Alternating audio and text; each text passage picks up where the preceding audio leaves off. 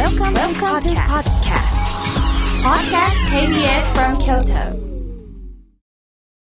サウンド版半径500メートル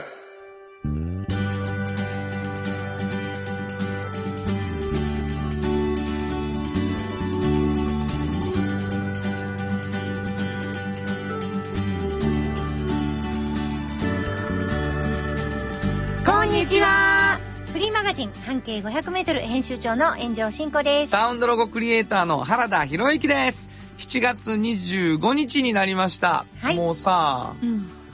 飛ぶように行くな。本当に早い。やっぱりなんとなく5月ぐらいがなかったような気分があるのかな分からんけど。ちょっとね。うん。なんやろう。ん。もう8月やんにねあっという間に。あっちゅう間でございますよ。うん。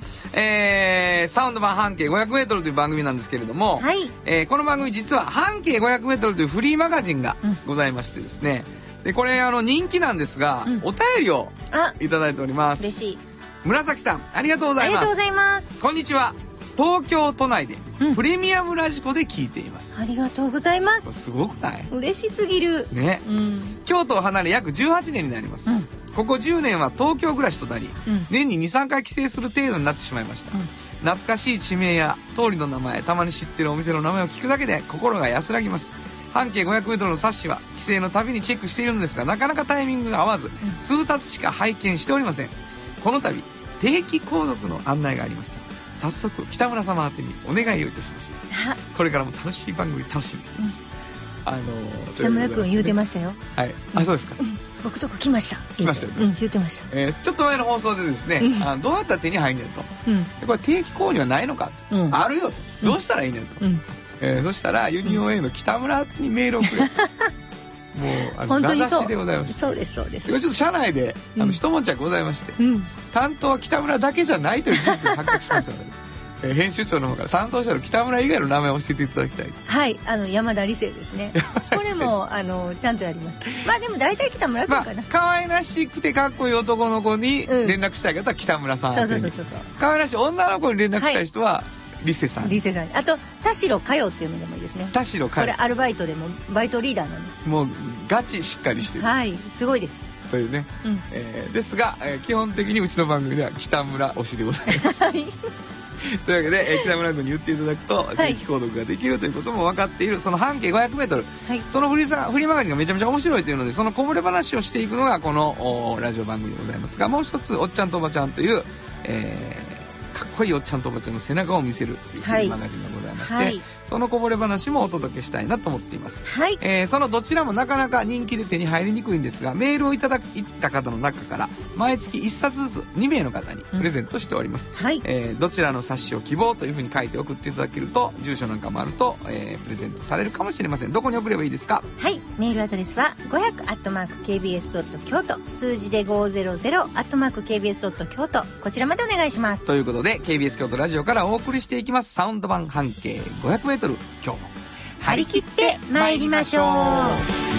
サウンド版半径 500m この番組は山陽火星トヨタカローラ京都土山印刷フラットエージェンシー東和藤高コーポレーション MT 警備日清電機の提供で心を込めてお送りします。産業化成は面白い。ケミカルな分野を超えて常識を覆しながら世界を変えてゆく。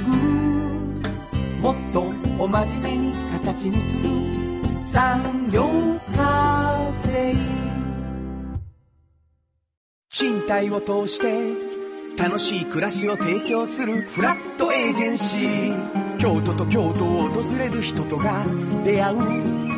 プラットフォームでありたい。今日も京都の街づくりを応援する。フラットエージェンシー。MT 北へ抜かれた安心警備。ハキハキテキパキキビキビと。誇りを持って信頼できる。警備に努めます。感動のあるセキュリティサービスを提供する。株式会社 MT 新婚編集長の今日の半径500メートル。このコーナーでは京都市バスのバス停半径 500m のエリアをご紹介するフリーマガジン半径 500m 編集長炎上真子がページに載せきれなかったこぼれ話をご紹介しますはい。あのー一つのバス停をお軸にですね、えー、5人の方をうん。特集するっていうフリーマガジンね。はいやってお。られるんですけれども、うんえーその中のこぼれ話ただ、はいどこかのバス停の特集だということがあるので、うんうんうん。聞いている人に何かお楽しみをということで、うん。えーっとどこのバス停かは最後に言いますという約束になってますね。そうですね。うん、でもうあのバス停に関してはちょっとだけヒントをいただくとはいいうことになってます。今日のヒントはどんなことに、今日は私思ったんですけど、あの、ちょっともう方向性を変えます。何のですか？あの、ヒントの。急に？うんあのね、ヒントを言います。ヒント。おびっくりドンキーが近いです。これダメですか？もうこれぐらい難しくしようと思って。いやいやあのーいいよ。でしょ？いい、あのーいいです。ヒントとしていいいです。いいでしょ？うん。郵便ポストの近くですとかっていうのと一緒でねそうそうそう。あのーもうちょっとよく、うんあの、土地勘がない子がよくやるやつですね。そうそうそうそう今どこにいるんだうんと、モスバーガーが見えます。それいっぱいあんねん。そう。それいっぱいあんねん。っていうやつね。うん。だからびっくりドンキー、そないにないけど。そうでしょ？はい。あ、あ、もそううか。言いたくなるとこが一個あるけど、俺は。あ、嘘。お前。でも、うん。一応びっくりドンキー皆さんそれぞれ思い浮かべてもらう。近所。そ近所なの近所。うん。どいいよ。うはい。いいんじゃないの？うん。だから、あの、びっくりドンキー思い浮かべていただいて話聞きな、あ、違うな。うんあ、そうそうここも違うな。みたいな感じで詰めあ詰めていって、バスで絞っていただく。はい。の、なんでしょえっとね、あのね、古布ってわかります？古い布やね。う。へえ。うん。で、どういうのから古布っていうか言うとね、例えば自然布って呼ばれるジャンルがあるんですよ。自然の布って書いて。うん。自然布って何ってことですよ。まずは。あのね、松本人志？いやいやいやいや自、然符って何ってことやな。はい。そうあのー、富士とか、シナとか、朝とかね、うんそういうもう本当に昔から地球に生えていた、はいはいはいそういう植物はい。からできた、はい。それを繊維にして、あのーこう、編んでいくはい。ような、折っていく。はい。それが、まあ、自然譜なんですね。なるほど。だから、もう本当に大昔からね、例えば洋服にされたりとか、衣類、もうなんとか暖を取るためにとか、で、あと、まあ、家の中に敷くためにとか、はいそういうものですね。その自然譜に見せられた、もう女性が、自然譜だけを売ってる店があるんですよ。ほう。これね、まあ珍しい。ちょっと待って。コフっていうお名前のお店？違います。古い布、つまり自然譜。それを売っていコフる。と自然符って同じ意味なんですか？そうですそうですへえ。そうです、そうです。ほな、新しい新品でもコフなんや。そうですね。古い、古い布っていうのは、ももちろんね、自然譜っていうのがずっと使われてきて、あの、古い布になっていくっていうこともあるんですけど、大体、あ、自然譜を売ってはんねやなっていうふうになるほど覚えてもらったら。なるほど。はい。100%植物からってこと？そう。もちろん。へでね、この方、それ、もうすごい経緯が面白かった。この人もともとね、あの、アーティストなんですよ。はい。で、言ったら、もちろん自然譜も、それからも木綿とかそういうものもそうやし、要するに技術がバーって出てきてから、機械とかで織ったような布とかも使って、自分でオブジェとかバッグとかを作ってはったんですよ。なんかこう、ギャザーバーって入れて、うんうんあの、持ち歩けるこう、こういうカバンとかね。で、作品をずっと作ってたんですけど、途中で、この自然譜っていうのをふっとこう見たときに、その自然譜作りそのものがもうアートやんって思ったんです。はいはいはい。っていうのはね、例えば、芭蕉布ってわかります？芭蕉っていうね、あの、バナナも芭蕉やし、糸芭蕉っていうのがまあ芭蕉布のあれなんですけど、水芭蕉っていう花が咲くのもあるし、実がなる芭蕉の種類がバナナなんですけど。芭蕉っていう種類の植物があるんですよ。うん。それなんかを芭蕉布っていう布にするのに、はい。一体どれだけの作業工程があって、この綺麗な色の布にしてんやろというと、そこがもうアートやんってこの人は思ったんですね。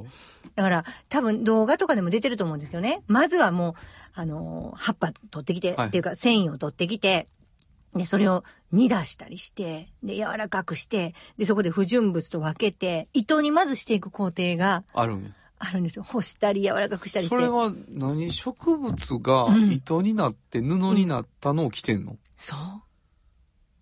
だから、そのもう、糸にするまで一苦労。そして糸をこうやってこう、折っていくじゃないですか。はいはいはい鶴の恩返しみたいな、ああいうもので。うんで、折っていくときに模様も入れられるでしょ？そのカラー、カラーによって。はいはい。もちろんそのままの原色を使うこともあるし、草木で染めたりとかして、ピンクの糸をちょっと縦に入れてみたりとかするじゃないですか。はあそうやってできているものがあるでしょ？縞模様が入ってたり、はいはい等間隔でチェックになってたり。うんうんもうこれがアートやんある時から思って、それだけを売ってはるんですよ。自然風をね。自然譜を。もう専門で。もうそれがね、行ったらすごいびっくりしますよ。もうね、ちょっとまあ野生的な店内なんですけど。野生的なんや。野生的です。もう、なんかあんまりそんな、あの、今風のプラスチックみたいなところに置いてなくて、うん木とかの上に置いてあるんですけど、もうほんまに布が、くるくるくるって丸めて、ゴロンゴロンゴロンって置いてあったり、もうこのまんまスカーフになりますよ、みたいな感じで置いてあったり、はいそれももう本当に色とりどりのすごいいいもんがいっぱいあるんですけど、で、それを売ってはるんですね。で、何よりもそれを愛してはるんですよ、この女性。はいはいはいはい。もうね、なんていうお店なの？あのね、ギャラリー K って言うんですよ。K はね、K 背景の K やね、これ。はあ、はい。ギャラリー K。ギャラリーはい。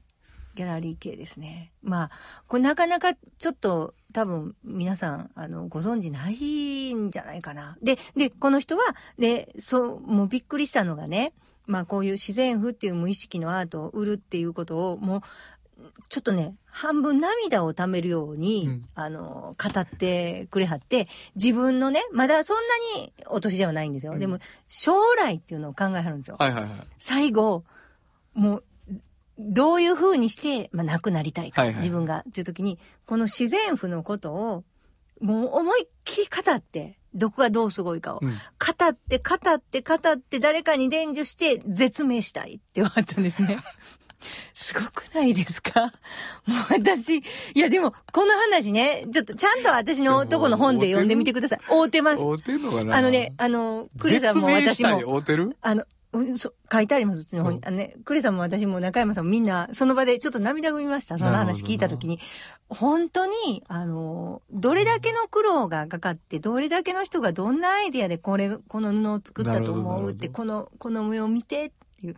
だから、なんとなく簡単に思えてしまうじゃないですか。でも、こういう自然譜ってほんまに、すごいことやなっていうのを、あそこで多種多様なを見て思いますね。なるほどな。いや、もう、あの、これ見に行くだけでもすごい思う、面白いと思うんですよ。で、聞こうかな、場所。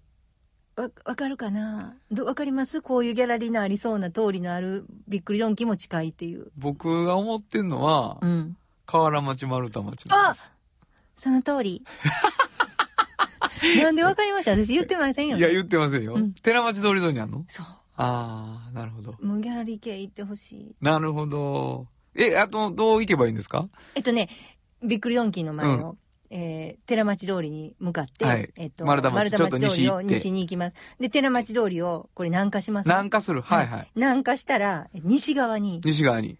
あの、素敵なガラス張りの店があって。ど。なるほど。はい。見たことがあります。もうちょっと行くと一歩堂さんとかね。あ、一方堂さんより紙かな？紙ですよね全然紙でしたかだかね。らそうですよねはい、はい。なるほど。素敵な通りですからね、あそこの通り。本当に、この自然譜を一回堪能してみてください、皆さん。わかりました。はいというわけでございまして、はいえー新語編集所の今日の半径500メートル、今日は京都市バス、河原町丸太町停留所の半径500メートルからでした。サウンド版半径500メートル。今日の一曲。はい。ここで今日の一曲です。えー、なんかこう、ナチュラルみたいなキーワードじゃないですかね、みたいなヒントを園長さんからいただいてたんですけどもね。はい。そのまんまなことを歌ってるのがあったんで、うんえー選んでみました。ミンミ、ナチュラル。本当はここで Just Like 登録の名曲が流れてるんだよ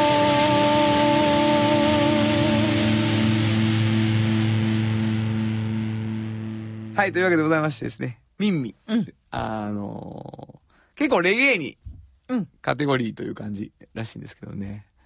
僕にとってはなんか、教え子の。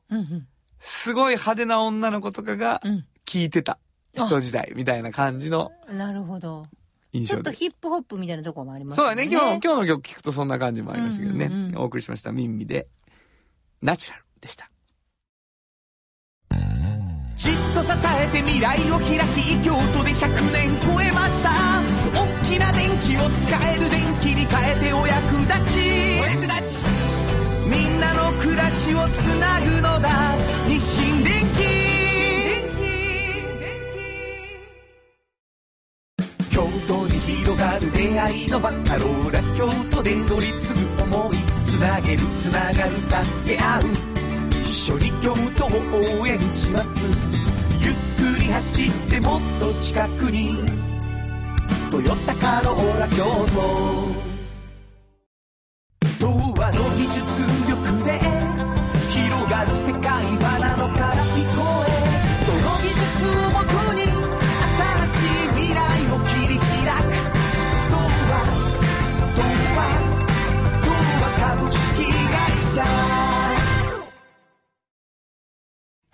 原田博之の音楽機構。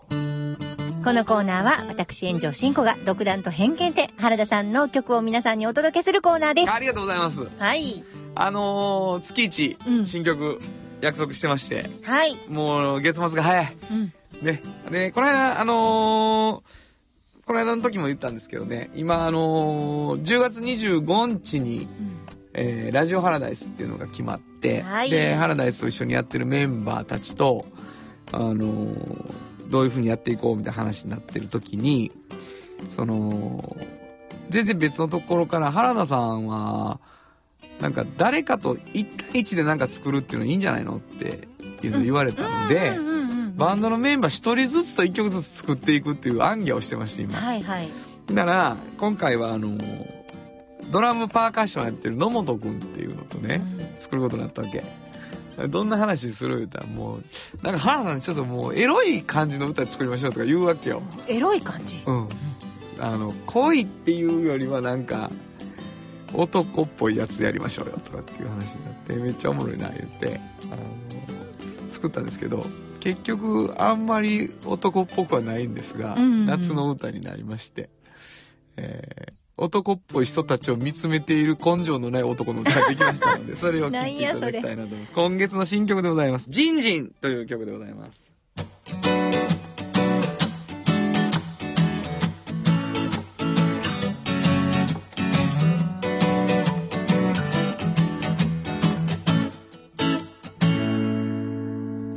ビーチキラキラの子笑顔のウェイトレスヴィーナスコロナ片手遠めのディスタンス。夏水着太陽。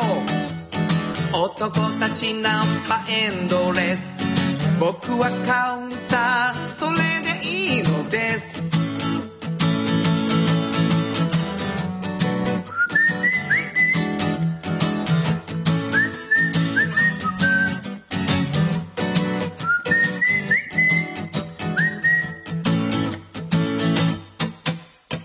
ジーマに汗色めいて男たちサドンです。コロナ片手遠めのディスタンス。それは淡い恋心。2本目のボトルリアクセス。僕とあの子のプロセスに酔うのです。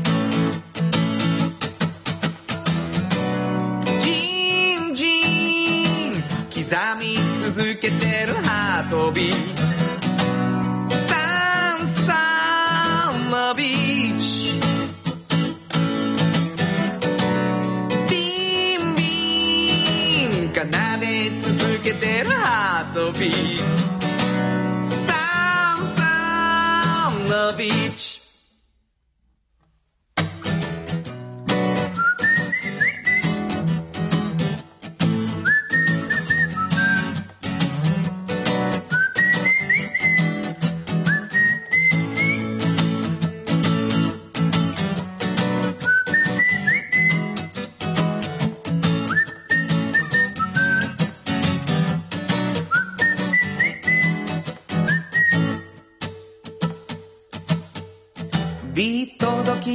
キドキあの子見つけた僕のビーナス。コロナ禍縦と目のディスタンス。酔って浮かれし気分。夢見るだけのサクセス。波打ち際恋が揺れてるのです。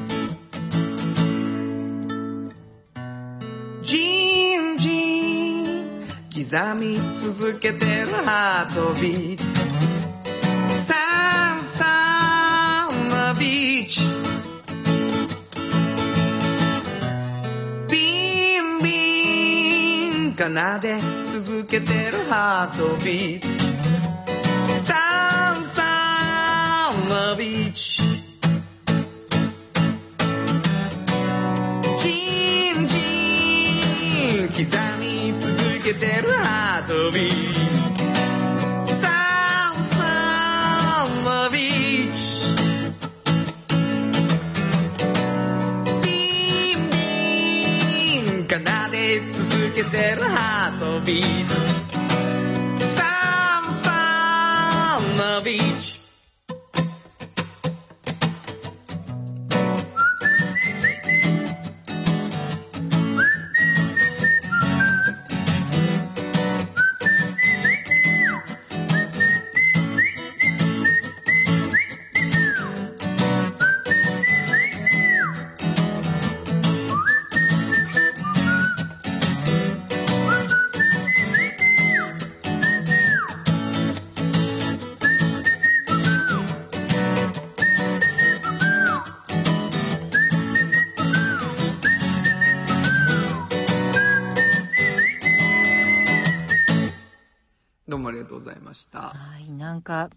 そご機嫌な感じの。いや、もう、ぴったりですよね。夏ね季季節にも。そうなんです本当に。あのーやっぱりリズムの人間って、うん。こう、タン、タンタンタンタンみたいなね、うんうんうんうんうん。こうここ入りますわ、とかって言ってくるし、なんかセッションって感じになるんですね。そうそうそうそう、うん最初になんかジャンベでボイーンって入れようとかね、そういうこと今言ってて。これ、YouTube とかに、で。水サーマンで上がるはいと思います。はいあの、また楽しみにしていただけたらと思います。はい。というわけでございまして、原田博之の音楽機構は新曲、ジンジンでした。FM94.9MHz。AM1143kHz で、KBS 京都ラジオからお送りしています。有薬局半径 500m 物語取材日記。はい。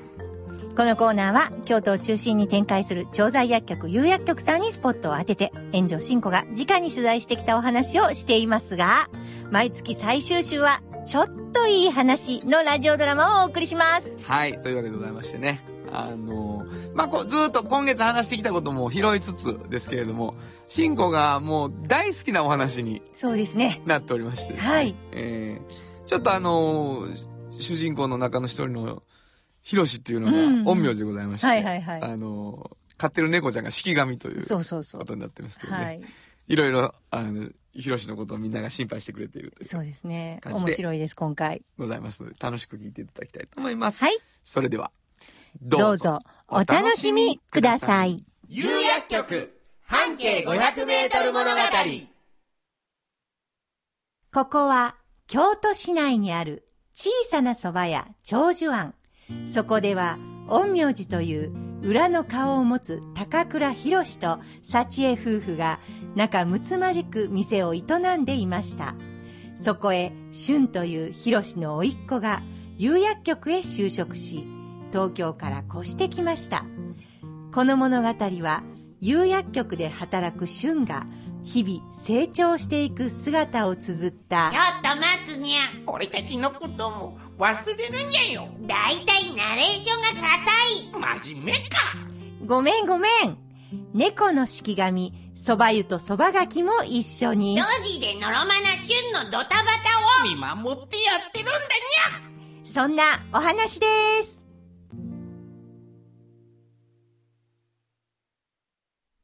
第30話、春の釉薬局、半径500メートル物語、エピソード10。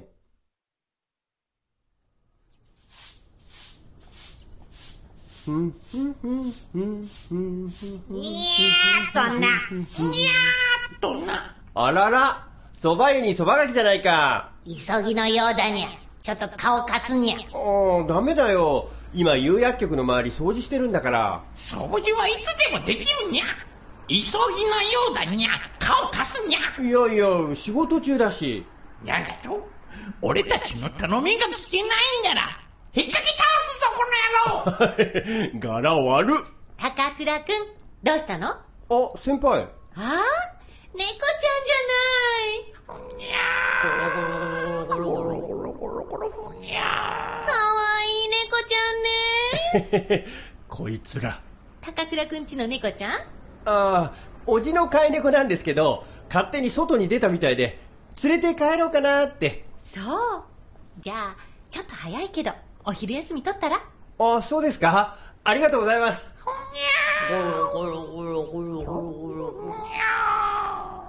当に可愛いわね。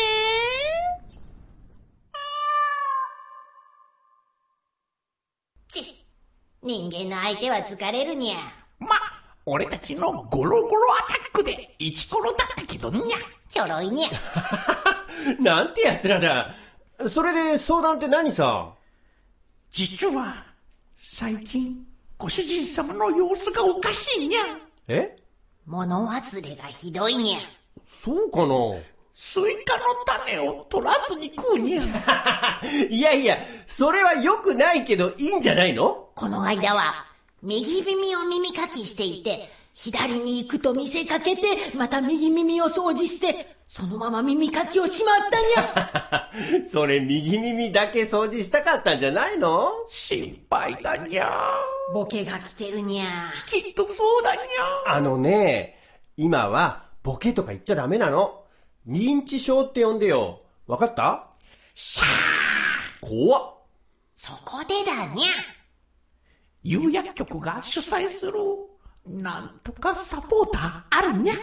認知症サポータそれにゃ。それ、受けさせろにゃ。ーいやいや、だから猫はダメなんだって。ご主人様が心配なんだにゃ。まあ、その気持ちは伝わったけど、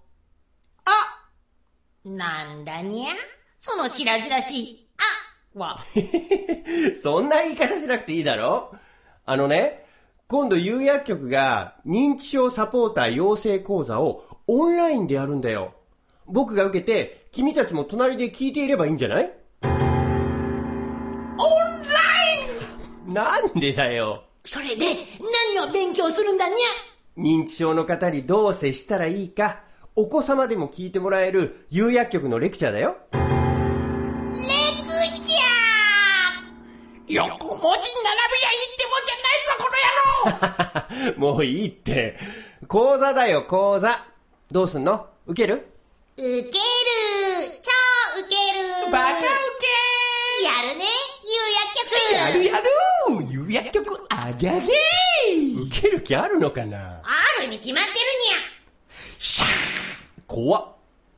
にゃ有薬局の認知症サポーター養成講座、ウケるにゃこれでご主人様も大丈夫にゃご主人様安心してボケてくださいだから、認知症だってば。ご主人様安心して認知症になってくださいいやいやいや。ところで、何？オンラインって何にゃ 分かってなかったのかよ春の有薬局半径500メートル物語エピソード10いかがだったでしょうか？次回は蕎麦湯と蕎麦がきが有薬局が主催する認知症サポーター養成講座をオンラインで受けることになるのですが、どうなることでしょうか？次回をお楽しみに。提供は有薬局でした。有薬局っていう薬局いつもそばにある。軽に薬剤師さんに相談できる街の薬局。あなたに寄り添い毎日をそっと支える。有薬局っていう薬局。明日をつなぐ釉薬局。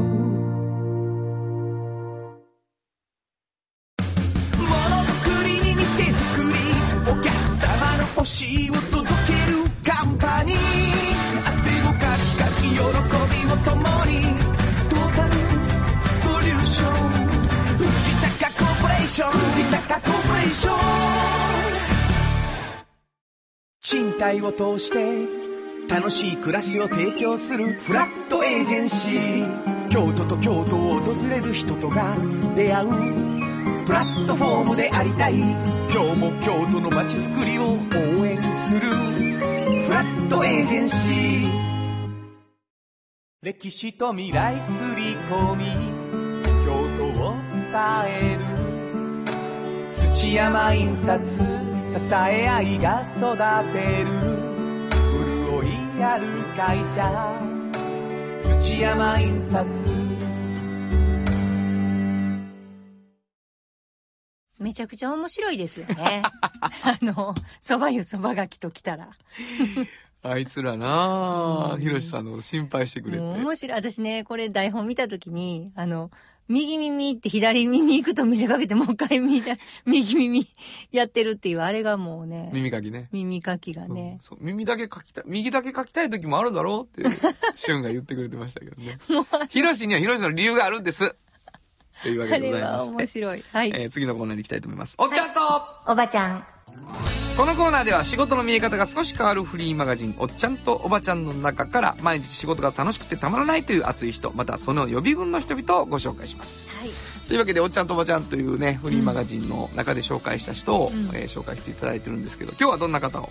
もうね、いっぱい職業、いろんな職業をここで紹介しようっていう感じなんですよね。本当に。で、今回は大学の副学長。おいいじゃ。もうんね、あの、もう私も長いんですよ。もうお付き合いが大大学、あの、京都産業大学のはい副学長でね、大西達彦さんっていう方がいらっしゃって、この方のやっぱりもう経歴が面白い。まあ今、専門はね、地域経済と中小企業って言ってね、はい。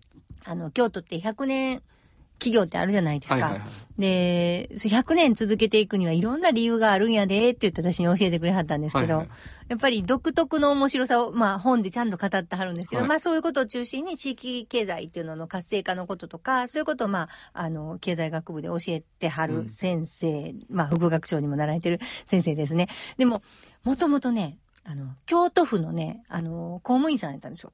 へえ、すごい。で、上級職っていうところでね、まあそこでもご活躍やったんですよ。はい。でも、その方がなぜ、まあ、最終大学の先生になられるまでですね、なられるのかっていうことですね。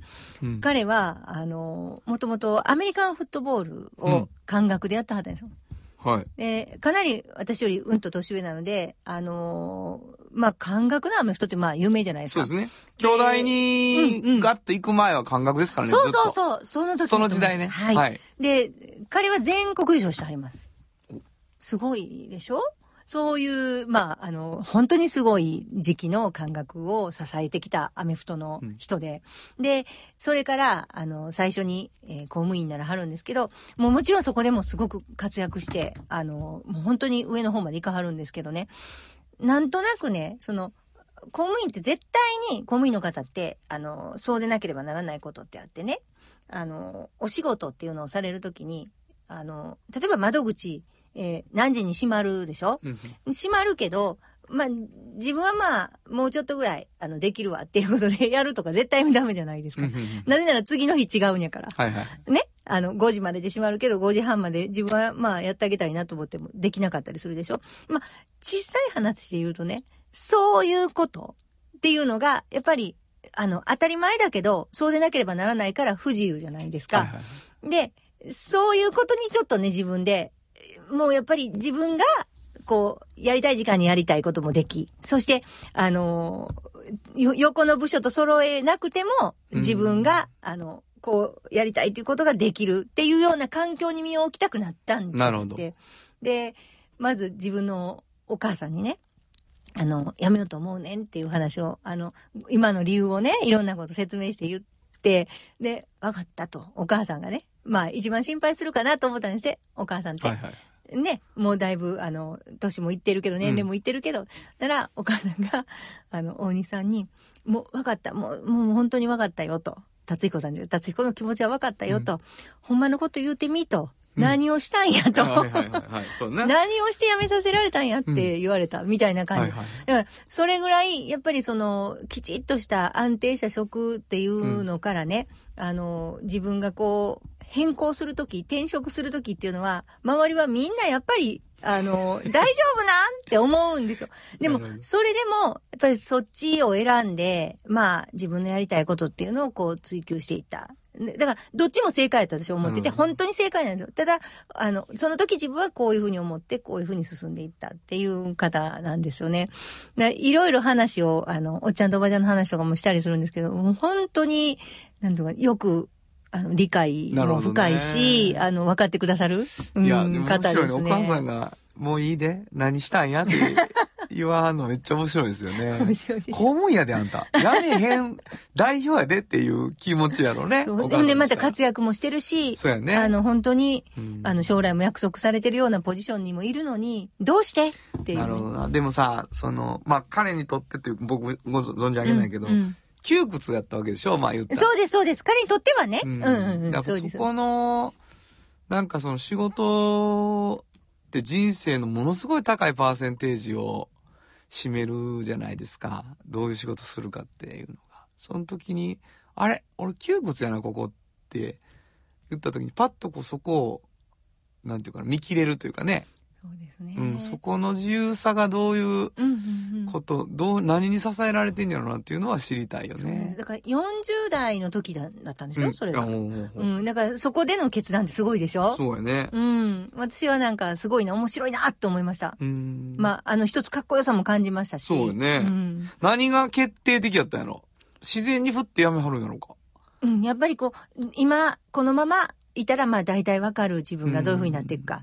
でも、こういうこともやってみたいっていう方に自分行きたくなった。違和感に敏感であるっていうのは、それ大事よね。そうやね。それもう本当そう思うわ。うんなかなか難しいですけどね。うんあれこれうまくいってないな、みたいな時に、うんやっぱ早く気づいて、次に行ける人ってすごいなと思うので、やっぱりそう変化にはやっぱエネルギー使うし。そうやね。ね。だから反対せんけどな、周りは。うん、うん。そう。やめろやめろやめろ、お前やめたら俺やめへん理由探さなあかんやんけ、みたいな感じになるからね、周りは周りで。わかるわかる。やめろや、お前見つめなあかんようになるやろ、みたいなね。うんうんうん。ずっと言おうぜ、みたいな、うんうんそういう流れになりますから。そうなんです。わかりました。はい本日のおっちゃんとおばちゃんご紹介したのは、はい。えー、京都産業大学副学長の大西達彦さんでした。サウンド版半径500メートル今日のもう一曲。はい。ここでもう一曲なんですけど、えーこの曲を選んでみました。ブルーノ・マーズ、Count on Me。本当はここで、ジャスラック登録の名曲が流れてるんだよ。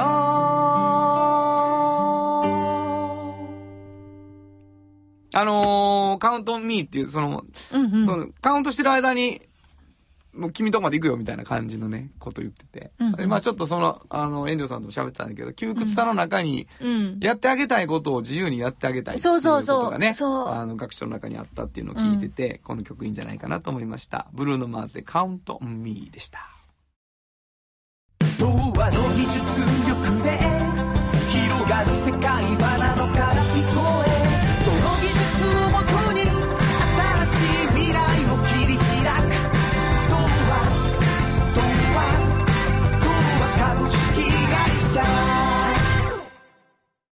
歴史と未来すり込み京都を伝える。土山印刷支え合いが育てる。潤いある会社。土山印刷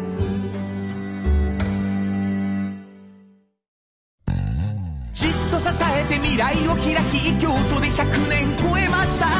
大きな電気を使える電気に変えてお役立ち。お役立ちみんなの暮らしをつなぐのだ。日清電気原田博之のサウンド話。このパートはサウンドロゴクリエイターとして大活躍中の原田博之がサウンドに関するあれこれをお話しさせていただきますい。や、ありがとうございます。はい。今日あのーサウンドロゴ、うん。あのー実は先週、はい。ゲストで来ていただいた方の中にですね、うんうん。あ、久しぶりっていうねあ、話になった方がおられてですね。はい。あの、おちごさんの、はい。あの、地方係をされてる、はい、いじりさん。いじりさんのはい。会社が。会社がね、はい。双葉家具さん。はい。まずはそれを、えー作らせていただいたので、聞いてください。はい。寺町二条の双葉家具北欧家具の歴史と技術に裏付けられたメイディン京都のオーダーファニチャー木製家具で生まれる優しさのある空間双葉家具が豊かな住まいを提案します寺町二条の双葉家具っていうことなんでございます。素晴らしいありがとうございます。あの、私、3年ほど前にうちリニューアルしたんですけど、はいはいはいはい。その時に、あのー、寸法を測りに来てくれはって、うんブラインドも、あのーあれなんですよ。あの、オーダーでやったんですけど、双葉家具で。まず、まず一つ。メイドイン京都の。はい、メイドイン京都うん。の。そして、えっ、と、もう一個はね、これあの、昔ね、デンマークかな？スウはいはい。ェーデンかな、はいちょっとどっちか忘れたけど、あの、北欧の家具で、あの、イノベーターっていうはいはい。のの家具メーカーがあったんです。そこのを扱ってるのが、もう本当に全国でも双葉家具ぐらいしかなくって、うんうん。で、私が小さい時、小学校1年の時に母がね、イノベーターの赤いベッドを買ってくれたんですけど、はいはい。私それ、えーっとね、23歳まで使ったんですよ。小学校からね。6歳から。どんだけ使う？もうね、背伸びひんかったいやいやいや、あの、ちゃんとね、お大人用の、可愛かったんですよ。で、パイプがもう、ものすごい頑丈なんですよ。はいはいはい。で、まだあるんです、続きが。それをまたね、あの、遠い親戚に、あの、がまあ、あの、私が23歳の時にね、あげた。うん、小学校になった。その後はまた使ってるから、もう何年使ってすんの？ごいなこのイノベーターのベッドでもいい、いいものはそうやって使うねんな。はーい。すごいでしょ、えーすごいわ。はい全くサウンドの話をしないまま終わっすいませんていきそうですすいません申し訳ない全然大丈夫ですよ。はいあのーやっぱりね、イジーさん、この間来ていただいて思ったけど、うん上品なんですよ。うん。で、うんあのーものすごい豊かさと静かな、こう、なんそ独特の上品さがあってね、はいで、インタビューさせてもらって作っていくときに曲を。あ、これもどうしてもそういう今みたいな感じうのん。ピアノで、うん。で弦が入って、うんみたいな感じになったので、あのー久しぶりに聞いたんですけどね、あの、よかったなと思って、えーはい。今日は優しいメロディーでしたね。ほんまやね。うんあの、自分で言うのもなんですけれども、いじりさんに会って話聞いて作った曲やなという感じがしました。はい。以上、原田博之のサウンド話でした。サウンド版半径500メートル FM94.9MHz。AM1143kHz で KBS 京都ラジオからお送りしています。あの話、この一曲。このコーナーは僕たちそれぞれがこれまでの人生で印象に残っているちょっといい話をご紹介するとともに、その話にぴったりの一曲をお届けするコーナーです。えー、お便りをいただきました、破れ傘さんです。ありがとうございます。いつもありがとう。えー、6月27日の感想です。花田さんの一人喋りのコーナー、金銭に触れました。ありがとうございます。予備校でできた不良グループみたいなグループの話、きっと楽しい仲間やったんでしょうね。以前、喫茶店でミュージシャンになる話を、えーし合っていた友達の話をしてはりましたが、その友達も仲間の一人なんでしょうか。全員が受験終わったらパーティーをしようという話が素敵です。またこの仲間とのエピソードいろいろ聞きたいです。楽しみにしています。というので、いただいたんですけれどもね。えーまあ予備校の中で、その喫茶店で喋ってたやつと僕はですね、大学それぞれに行って、えー軽音部に入ったり、バンドを始めたりしてですね、そして自分が見つけた仲間たちと共にですね、えー大学時代にもいくつかのイベントをやりました。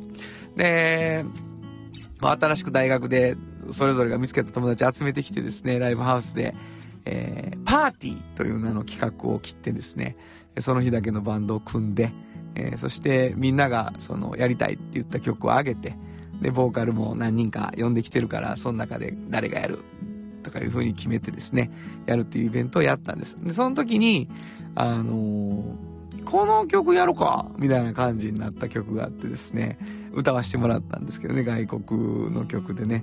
イントロで、はい好きみたいな感じの曲で、僕、あの、洋楽ってこう歌詞をそんなに読まずに、あの、好きになっちゃうっていうのがあるんですけど、歌う段になってちょっとこう、ちゃんと読んどかなあかんっていうことになって、えー落ちた天使っていう曲なんですけど、読んだら、すっげえ好きやった子が、あの、多分ヌードになって雑誌に出てたっていうのがめっちゃショックやったっていう歌なんですよ、あれ。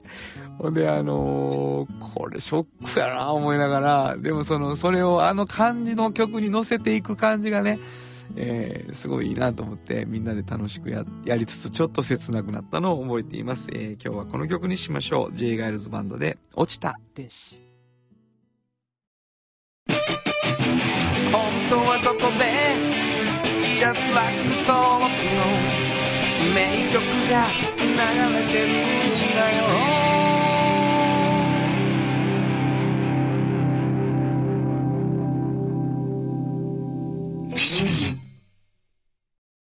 産業化成は面白いケミカルな分野を超えて常識を覆しながら世界を変えてゆくもっとお真面目に形にする産業化成京都に広がる出会いの場カローラ京都で乗り継ぐ思いつなげるつながる助け合う。一緒に京都を応援します。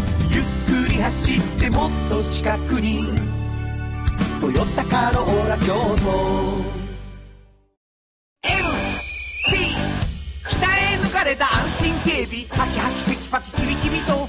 誇りを持って信頼できる。警備に努めます。感動のあるセキュリティサービスも提供する。株式会社 MT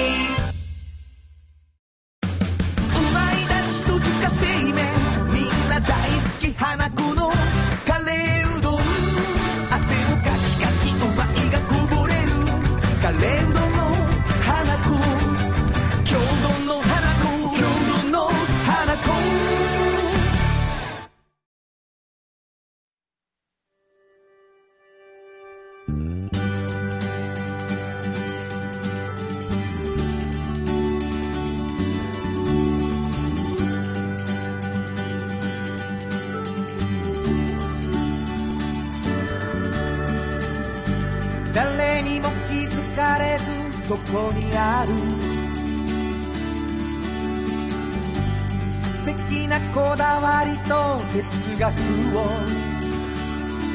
見つけて感じ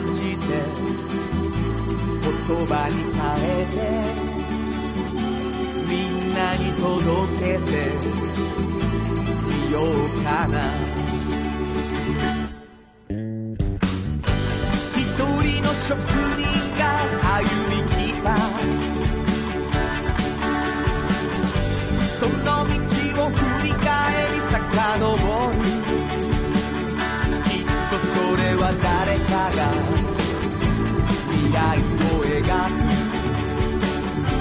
道しるべにだってなるだろう。たった半径500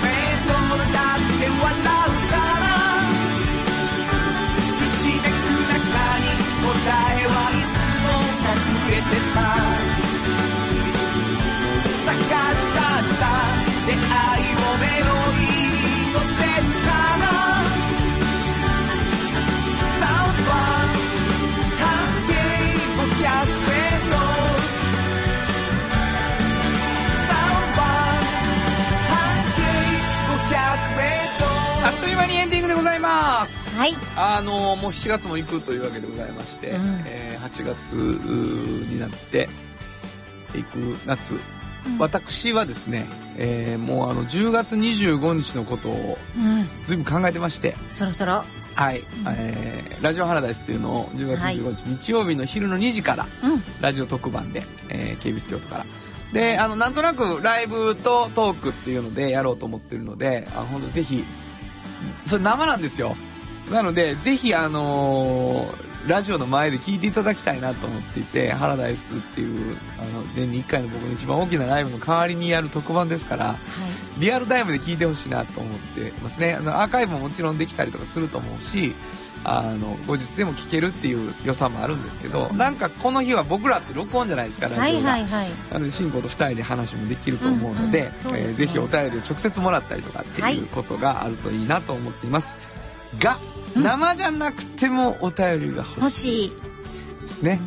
あの、お便りいただいた中のお方、2名の方にはい。1冊ずつおっちゃんとおばちゃんと半径 500m プレゼントしてますのでプレゼント希望で書いてほしいと思います、はい。えーどこに送ればいいでしょうか？はい。メールアドレスは500 KBS 京都。数字で500 KBS 京都。こちらまでお願いします。心からお待ちしております、はい。ということで午後5時からお送りしてきました。サウンド版半径 500m お相手はフリーマガジン半径500メートル編集長の炎上真子と、サウンドロゴクリエイターの原田博之でした。それではまた来週サウンド版半径500メートル。この番組は山陽火星、トヨタカローラ京都、土山印刷、フラットエージェンシー、東和、藤高コーポレーション、MT 警備、日清電機の提供で心を込めてお送りしました。